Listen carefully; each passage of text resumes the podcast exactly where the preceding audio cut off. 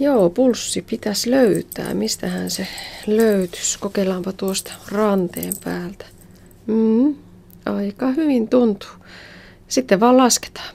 Yksi, kaksi, kolme, neljä, viisi, kuusi. Pulssin tunnustelu on tärkeää tai kannattaa sen takia, että pystytään löytämään semmoisia rytmihäiriöitä, jotka ei aita oireita.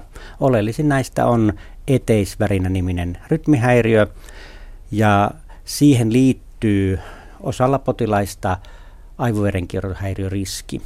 Ja rytmihäiriö voi olla muutoin oireeton ja tällä tavalla sen voi saada kiinni ja asiaa voidaan hoitaa ennen kuin pääsee tulemaan vakavia haittatapahtumia. No millainen pulssi on normaali, millainen on epänormaali? Normaali pulssi on tasainen ja yleensä 50 ja 100 välillä lepotilanteessa. Tietenkin pulssi vaihtelee tilanteen mukaan, rasitustilanteessa nousee, lepotilanteessa on matala. Mistä se pulssi on omalla kohdalla helpoin tunnustella?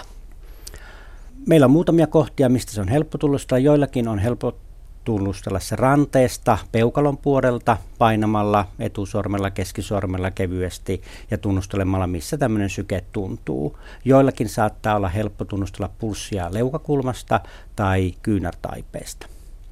Entä jos tuntuu siltä, että pulssia on hankala löytää?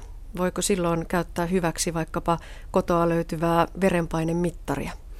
Kyllä voi. Yleensä jos on normaali pulssi, verenpaineen mittauksen yhteydessä saa verenpaineen lisäksi myös pulssin. Ja jos tämän pulssin rekisteröiminen osoittautuu hankalaksi tai laite ilmoittaa, että ei saa mitattua sitä, silloin yleinen syy siellä taustalla voi olla epäsäännöllinen pulssi, joka voi olla viite eteisvärinästä.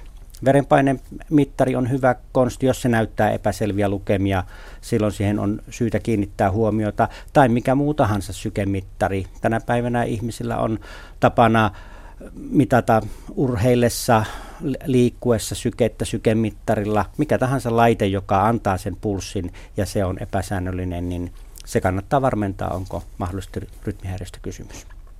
Minusta se voisi olla hyvä tämmöinen päivärutiini ihmisillä, varsinkin jos on muutenkin sydänverenkiertoelimistön sairauksia, verenpainetautia, sydänsairauksia, jolloin riski siihen, että potilaalla saattaisi olla eteisvärinä, on, on kasvanut.